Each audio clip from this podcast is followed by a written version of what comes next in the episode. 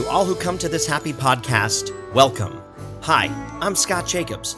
Join me as I chat with my pals who come from all walks of Disney life, including cast members, comedians, photographers, chefs, musicians, choreographers, and Broadway friends who have worked on stage and behind the scenes. We'll talk attractions, shows, food, characters, tips and tricks for planning your trip and navigating the parks, and more. Welcome to The Mouse and Me. Hello, everyone. Thank you for being here and supporting The Mouse and Me. I am glad you are here. I hope you enjoyed part one of my interview with Dennis. Actually, I'm sure you did because you're here to listen to part two, so welcome back. This week, Dennis and I talk about how technology has changed on Broadway, MJ the Musical, who inspires him, and the best advice he received and gives. We also have a great time playing Huey, Dewey, and Louie, and As the Nose Grows, Pinocchio, True or False, and we talk about his recent trip to Walt Disney World. I had a great time chatting and catching up with Dennis, and I hope you enjoy part two of our conversation. From your Broadway debut to Aladdin, we know that there's been a huge change in technology. How has it changed the way shows are run on Broadway? I think that's a good question. I mean, yeah, technology does change, right? You know, microphones get smaller, you know, right. The little, you know, everything gets smaller. I know that we have some sort of sets move, maybe not on tracks, but all with Bluetooth technology. You know, I think that we use that as well in our shows, and it's ever evolving and ever changing. When you go to see something like Phantom with the chandelier dropping, somehow that's still exciting, but there are so much more technical things now that happen in shows that, I mean, we have fireworks going off on stage. You know, we have, right. I was in, when I was in, a very short-lived show called Leap of Faith. I mean, it rained on stage and we had to dance in the rain. Mm. And so, yeah, it's interesting to see how things evolve technically with shows. But there's also something to be said for the shows that don't have a lot of technical elements as well, like a one-set deal. Like Come From Away. Come From Away. I think those shows really still hold up, which is what the beauty of Broadway is. So you can go and see a spectacle like Wicked or Aladdin or Lion King, but you could also see those other things as well. But yeah, certainly, I mean, technology absolutely affects those kinds of shows.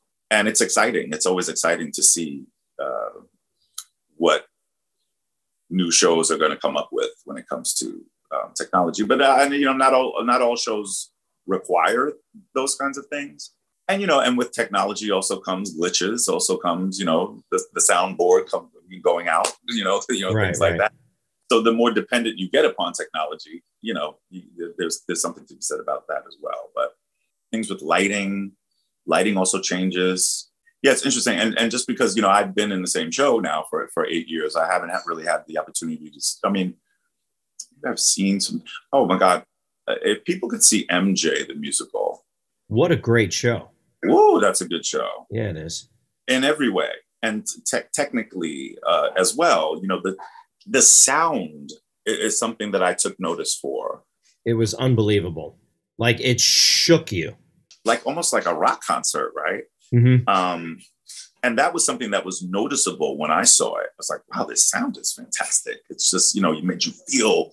You know, and when all of those things are in concert, right? When you can see the collaborative nature of a show, whether you like it or not, whether it's your cup of tea or not, the best shows to me are the ones where everybody is on the same page, and that means the director and choreographer, or if they happen to be the choreography, the direction, the lighting, the sound. When that is all collaborative and together, it makes for a very powerful experience. Mm-hmm. So I kind of got off from your question, but no, it's fine. What really struck Tracy and me about MJ was the scene where he started singing, and hopefully this won't ruin it for those listeners out there who haven't seen it, but go and see the show. What really stuck with us was when the character of Michael Jackson started to sing Thriller, but as a ballad. Yeah. And taking those same lyrics and thinking of the father. Yeah. Oh my God. Yeah. Unbelievable. Like right now, the hair is standing up on my arms just thinking about it. Yeah. And the, you know, and the conceit in the show is nothing really new, but the way that they do it is fantastic. Yeah. You know, it's brilliant. And I think it's, you know, if I were to recommend a show, I would definitely tell people to see that, especially if you're a Michael Jackson fan. Oh, for sure. But all that to say, you know, the use of technology, you know, in that show, even just with the sound, I'm not sure that you can get that kind of sound, like even like 10 years ago, you know, so clearly technology has advanced right. to be able to produce that kind of sound that they need, like this sort of like concert, you know, stadiums. I don't know what they did, but it was like amazing. So Dennis, who and what inspires you? Wow, that's a good question. You know, I'm inspired by talent, you know, and now, you know, we're in a time where we have so much access to watch people's talents, whether it's like YouTube or, you know, or Instagram and social media. I get inspired by that, by especially young people, when you see God-given talent.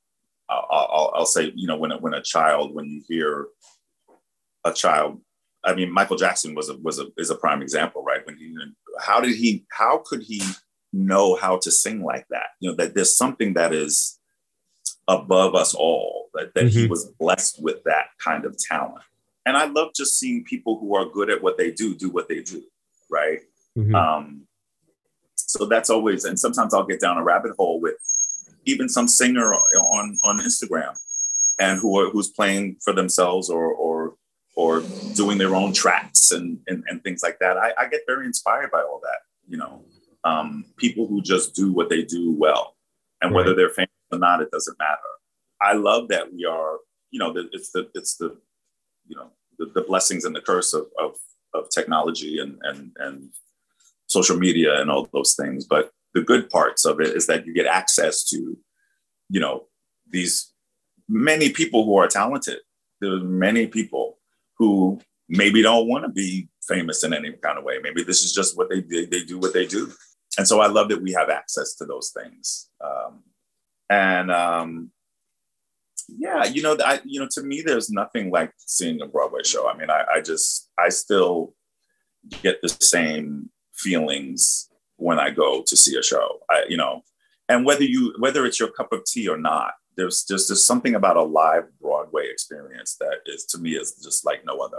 So I get very inspired when I go to see shows still, and I don't get the opportunity to see them often. I try to as much as possible, but I get a lot of inspiration from, we just recently saw Hadestown, and to see somebody like Andre de Shields, who is just a legend, who is approaching 80 years old, but God, just the sheer presence that he has, that is really not teachable. You just see the way that he walks across the stage very slowly. All you're doing is watching to see what he's doing.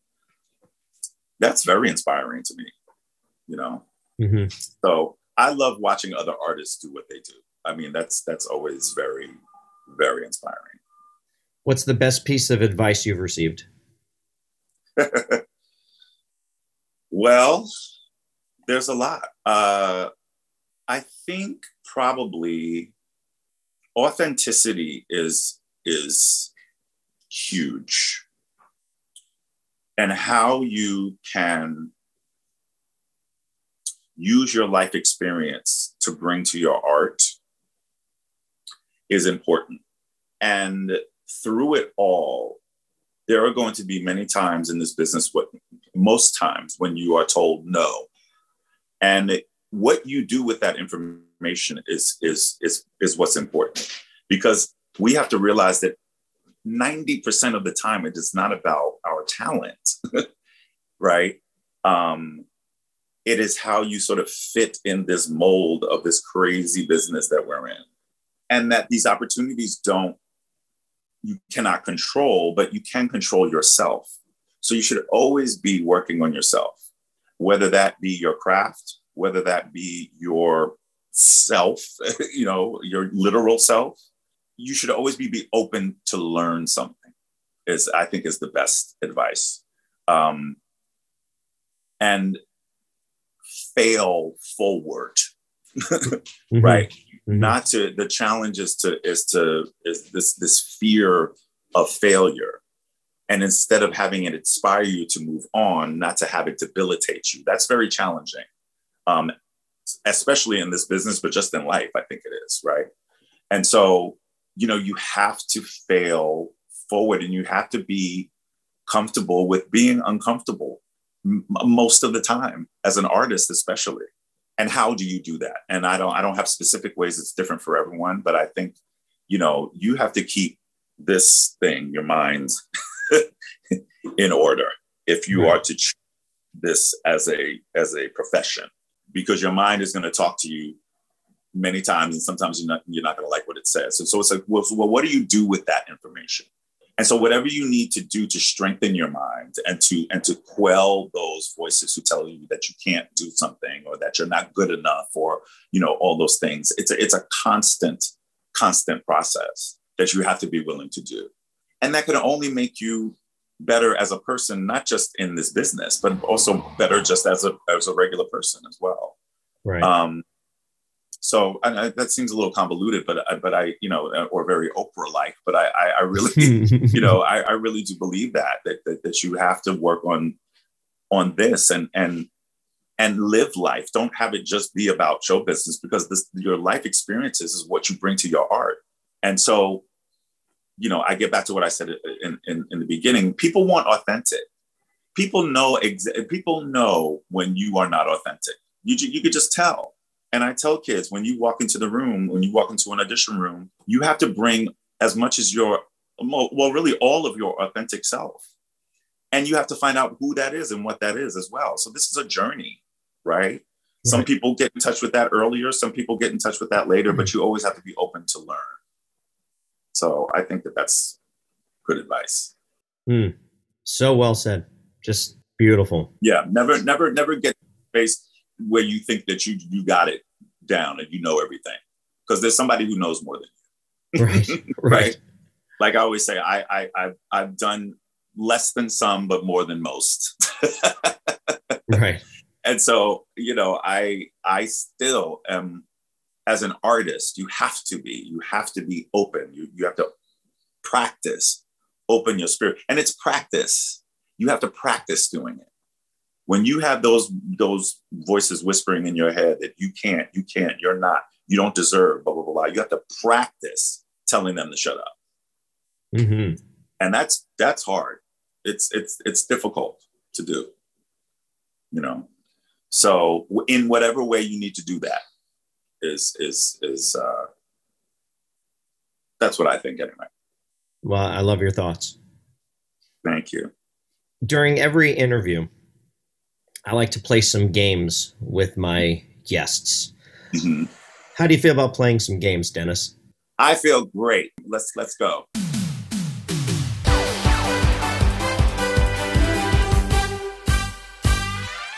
The first game we're going to play is Huey, Dewey, and Louie. I'm going to name three things, and you have to rank them from favorite to least favorite. Are you ready? Okay. Friend Like Me, Prince Ali, One Jump Ahead. I think they're in the order. Oh, I put them in the right order. Yeah, I think they're in the right order. And you know what one you left out was Arabian Nights. That one I might put at the top.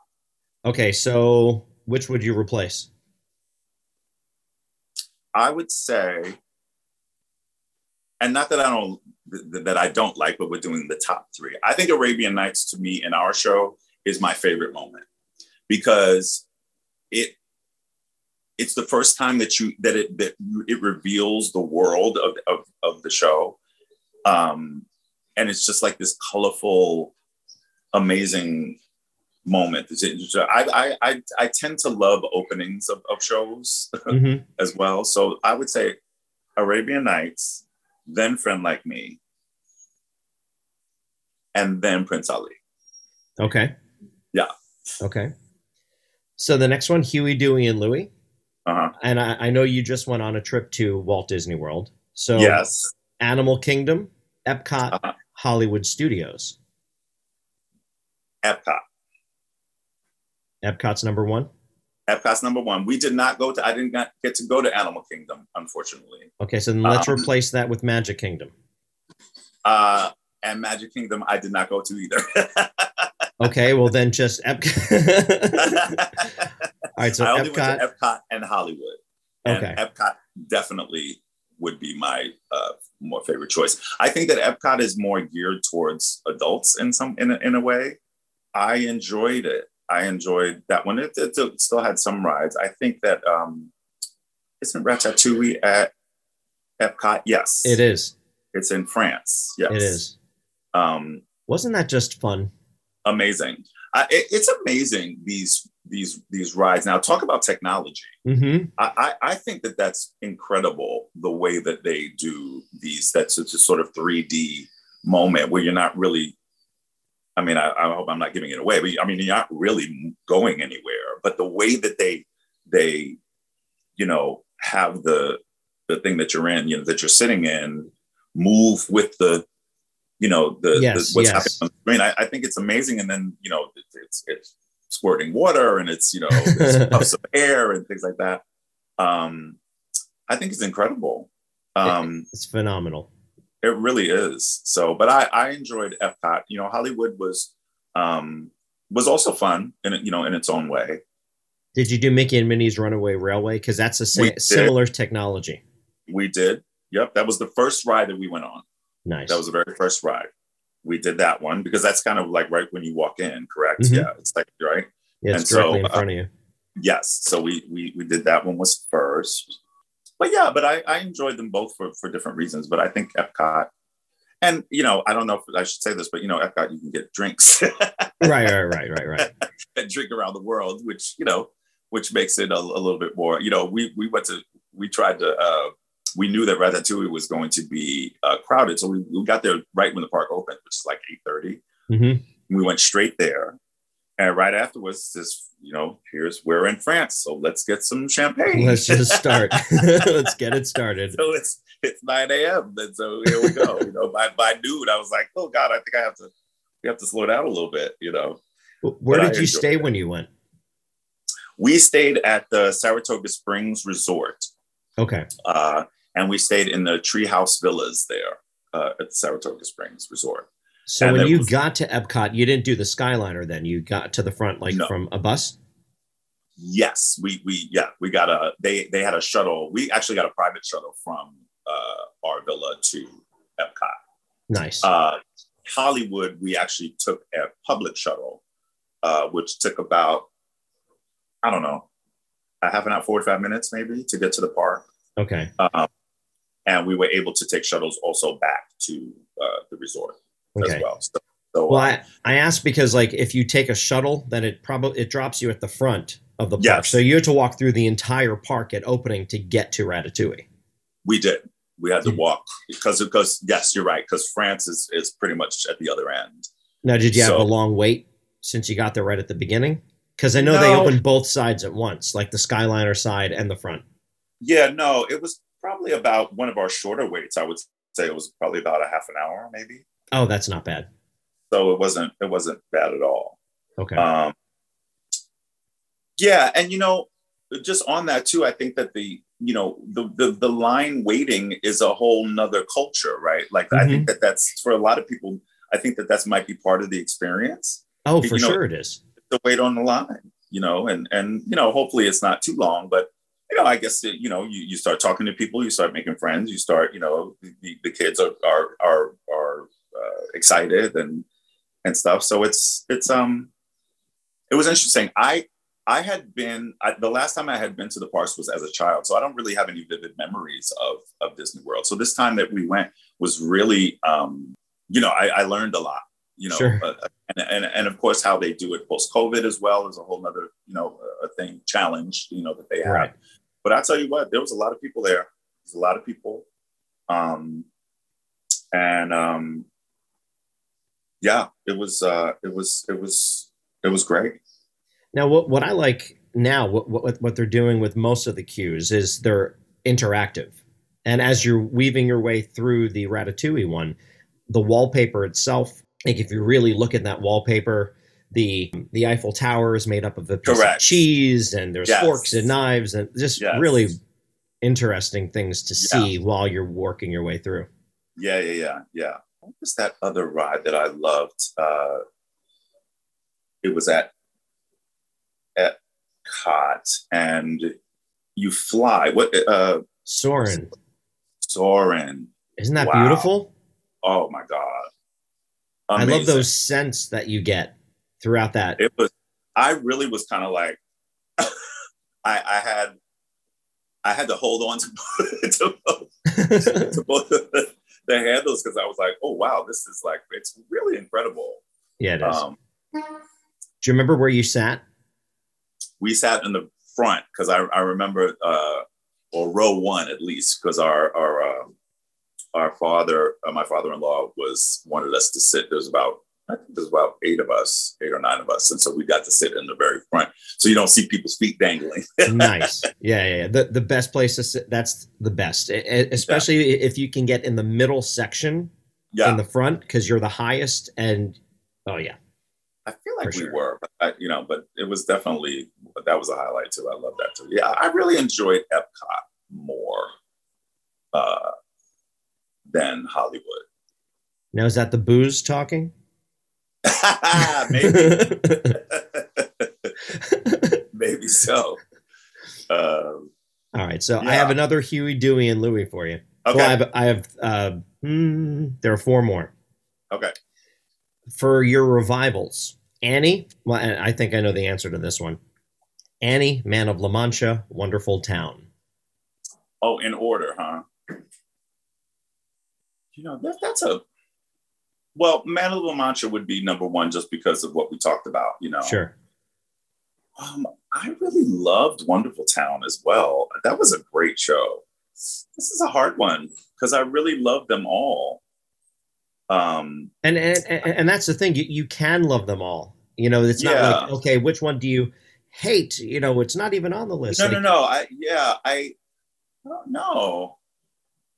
I guess it would be Man of La Mancha, Wonderful Town, Annie, but really not. Like I enjoyed them all for different reasons. Sure.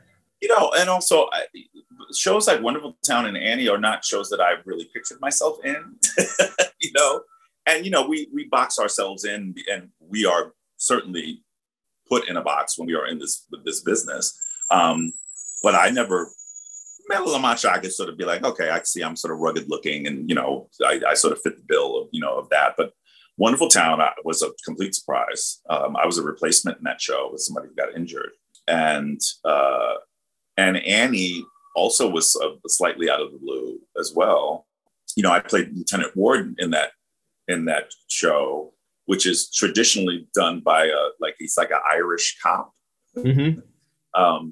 And I don't have anybody's Irish accent. So I when I went to the audition, I said, I'm from Long Island. I'm going to do a New York accent. And I got the gig. Nice. So they were all great experiences working with kids and who are all grown up now. I mean, that was 10 years ago. It's crazy. That was 10 years ago. And those kids were kids, and now they're all in college and grown and onto other careers. And Sadie Sink, who's on Stranger Things, she was one of the Annie alternates. She's a star, Willa Crawford, went on to, she was Red Riding Hood and Into the Woods movie. And it was interesting to be in that show. And it's, in that show, it's not really about the adults so much. It's all about the kids. So. Right. And Wonderful Town was just a really well-crafted. Kathleen Marshall is so good at that style of show. And she really did an amazing job. It was very fun. So now, from your original Broadway productions, Leap of Faith, Shrek, Dirty Rotten Scoundrels. Oh, God. Also, these are hard. Well, the next one is the toughest. Okay. Wow. Okay, let me do this disclaimer. Original Broadway shows are difficult to do, and they're challenging to do, because you are trying to have something be artistically and commercially successful, mm-hmm. right? And you, like I said before, you never know what people are going to take to and what they aren't. And it depends on so many things. It depends on, God, I'm sorry about that. No, you're fine. Okay. Jeez, they're taking garbage out or something. And so when I think of processes like Shrek, you know, that was a long process to do, with a lot of moving parts and a lot of things. Leap of Faith was 8 years in the making. I mean, I the first reading of that I did maybe 8 years prior to that. Wow. What was the other show you said? Dirty Rotten Scoundrels. Oh, great. Well, I wasn't part of the, I was a replacement in that. I was one of the first replacements in Dirty Rotten. Oh, okay. Scoundrels. But also a fantastic show that was. But to see something from its inception to, you know, to Broadway is a, you know, everyone should do an original Broadway show, and everybody should do a flop in their career to get a well-rounded, a well-rounded perspective about how this business works. Sure. So I guess if I were to put them in order, I would say, Shrek was the hardest process, but I have a soft place in my heart for Leap of Faith, so I'm gonna say Leap of Faith, Shrek, and then Dirty Rotten. Okay. Yeah. Next, Gene Kelly, Gregory Hines, Fred Astaire. Gregory Hines is number one. Mm-hmm. Fred Astaire, then Gene Kelly. Okay. Yeah. Gregory Hines is who I wanted to be when I was in my younger days. He just did it all, you know. He danced. I mean, just like a genius. He sang, and he was just somebody who I wanted to be. And he was great at all three. Oh, everything! Like a true triple threat. So true. Mm-hmm. Yeah, one of the early ones too. When we didn't really realize what they were. You know what I mean? He was, and they just don't make him like that anymore, it seems. He was fantastic. Here's the most difficult Huey, Dewey, and Louie. Okay. Tap dancing with me in New York.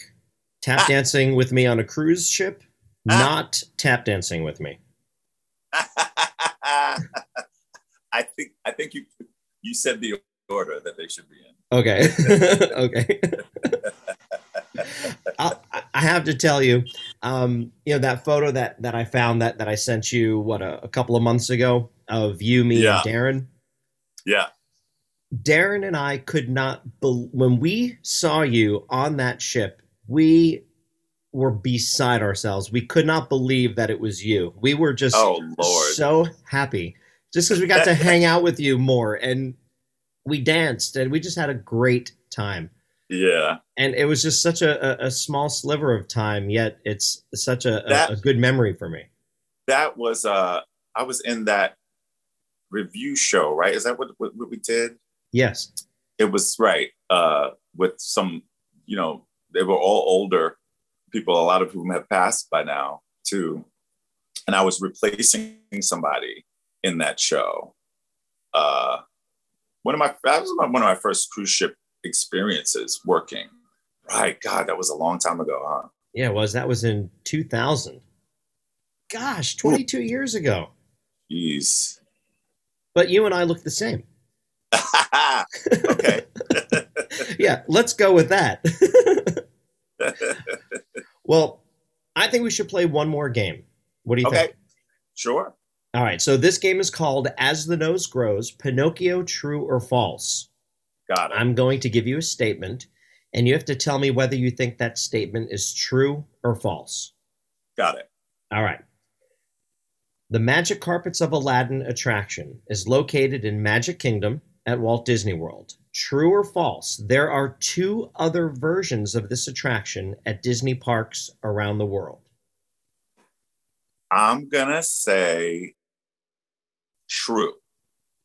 It is true. There's the Flying Carpets of Agrabah in Walt Disney Studios Park in Paris, and there's Jasmine's Flying Carpets at Tokyo Disney Sea. Aha, aha. Both of which I haven't been, but I guessed true. You did. You guessed correctly. All right. Number two. One of the oldest surviving Broadway venues, the New Amsterdam Theater, opened in 1903 and is the oldest operating theater on Broadway. The building is also on the National Register of Historic Places. Now, true or false, Aladdin is the third Disney production to call this theater home. False. Do you have another guess? Third Disney production? Third Disney production. That is false. Is it? Yes. I know Lion King opened there. Yes. In 97. And then Mary Correct. Poppins opened in 2000. You're forgetting King David. King David? King David. Get out. Well, I apologize. Really? When did that run? I don't know the years, but it was short-lived. But King David ran at the New Amsterdam Theater. Interesting. Mm-hmm. Well, thank you for that. Yes, sir. All right. Well, I am going to recycle this and use it in another interview then with that information. Okay. Yes, you could look that up. But well, that's I have three more. Let's hope that I didn't mess those up. All right. So Disney Theatrical Productions, also known as Disney on Broadway, was founded in 1993 and has produced a host of Disney musicals on Broadway. True or false, the highest number of Disney musicals to run on Broadway at the same time is 4. At the same time. False. This is true. So I'm really not doing great. No. So I'm not doing great. So you have, I remember Aladdin, Frozen, Lion King. I wrote all these out on a sheet of paper. It drove me nuts trying to figure this out. So, okay, good. So I don't feel bad. No. It took me forever. So Beauty and the Beast, The Lion King, Tarzan, and Mary Poppins, all of those ran towards the end of 2006 and part of 2007. You're right. And then there were a whole bunch of shows, like there were a bunch of like 3 shows that ran at any given time. Yes, that was, I'm thinking of that's Lion King, Aladdin, and Frozen. True, right. That's, okay. The next one, Princess Jasmine is the youngest of all Disney princesses. True or false? Oh. False. That is correct. It is false. Princess Jasmine is 16. Belle is 17. Rapunzel from Tangled is 18. But the youngest Disney princess is Snow White, 14 years old. Okay, right. Crazy. I didn't know who it was, but yeah. All right. The last, As the Nose Grows. Okay. Composer Alan Menken is one of 16 people to have won an Emmy, Grammy, Oscar, and a Tony, also known as an EGOT. EGOT. Mm-hmm. True or false, his scores and songs for The Little Mermaid, Beauty and the Beast, Aladdin, and Pocahontas have each won him 2 Academy Awards. Have each won him 2 Academy Awards. True. It is true. In addition to his 8 Academy Awards, 2 for each of those, Alan Menken has a Tony Award, 11 Grammy Awards, 7 Golden Globe Awards, and a Daytime Emmy Award. He is such a slacker. I mean, what a hack, that guy, huh? No kidding, right? Yeah, he's incredible, Alan. And now, I don't know if you know, Alan wrote the score for Leap of Faith as well. Ah, okay. Yeah. I didn't know that. It must have been such a treat to work with him, yeah? Oh, it always is. You know, it, it, he's he's such a legend, you know, and what a dear man as well. Just a real true artist.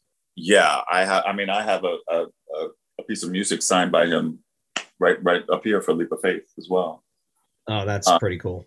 And I remember I had one singing line in the show that held up for years and years and years and years, and even to when we got to Broadway, it held up. And he took that line and he framed it and signed it for me.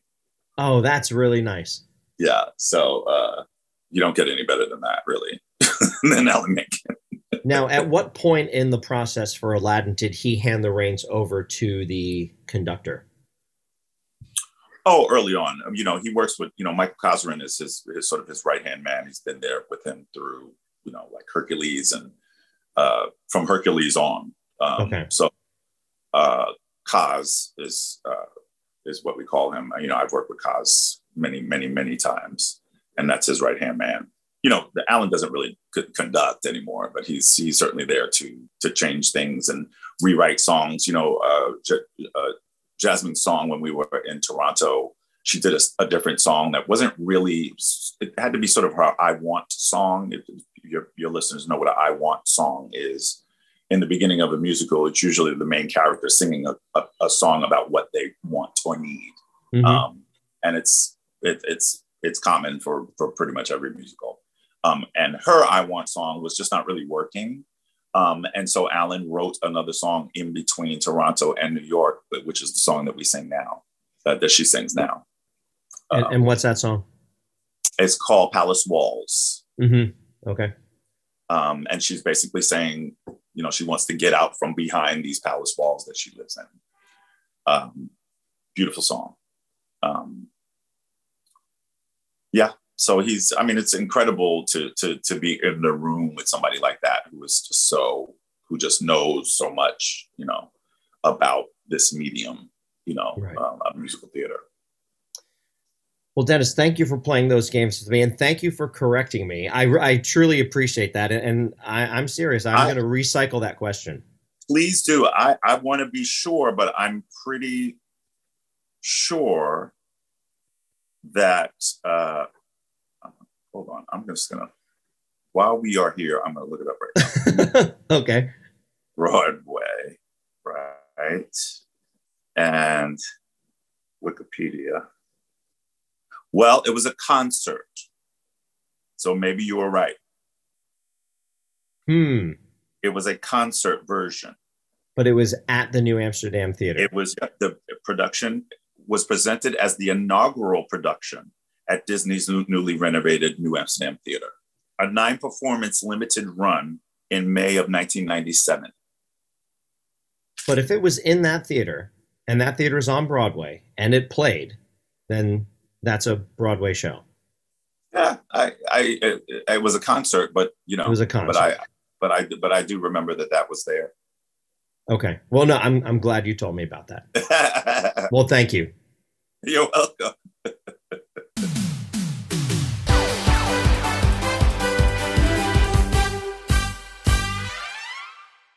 All right, so I like to end each interview with the Disney Fab Five questions in honor of Mickey, Minnie, Donald, Goofy, and Pluto. Now, for our interview, I'm changing these questions up just a little bit because it seems most appropriate. Okay. The first question, if you could ask any Disney character a question, who would you ask and what would you ask? Uh-huh. I think I would ask Jafar. In the movie, I think that Jafar was transfixed on Jasmine. In the Broadway show, Jafar is more transfixed on power. Mm-hmm. So I would ask him why that is. Okay. And I don't know why that is, but I just know that it's different. So what changed his mind? What's, you know, I mean, Jasmine was part of the power, I guess, but he's really concentrated on being the Sultan in the Broadway show. So why? Okay. If you could have one special quality of any Disney character, what would it be? I think, I mean, I guess this is going to sound cliche, but if I could be the genie and be able to grant people's wishes, that would be a cool thing to do. Yeah, it would be. Especially if they really, you know, if they really needed something that would change their lives for good. Sure.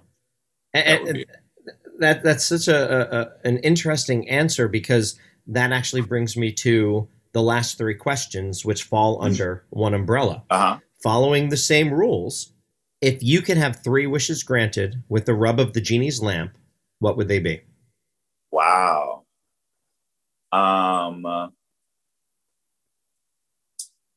Peace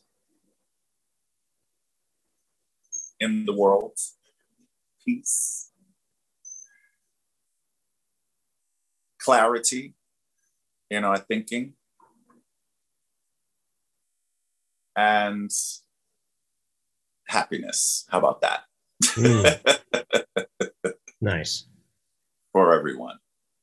Because we all deserve that. We do. Peace, clarity, and happiness. You know, Dennis, you mentioned earlier about being in the moment and being present. And for the past hour and change, I have enjoyed every moment that we have spent together. And I just thank you so much. It just, you're so insightful and you're so inspirational. And I mentioned it during my intro. After all these years, I am happy to still call you a friend. Oh, thank you, sir. It was a pleasure. Thank you. I know we've been trying to make it happen for a while, so I'm glad it finally did. Me too. All right. Well, we will talk soon, okay? All righty.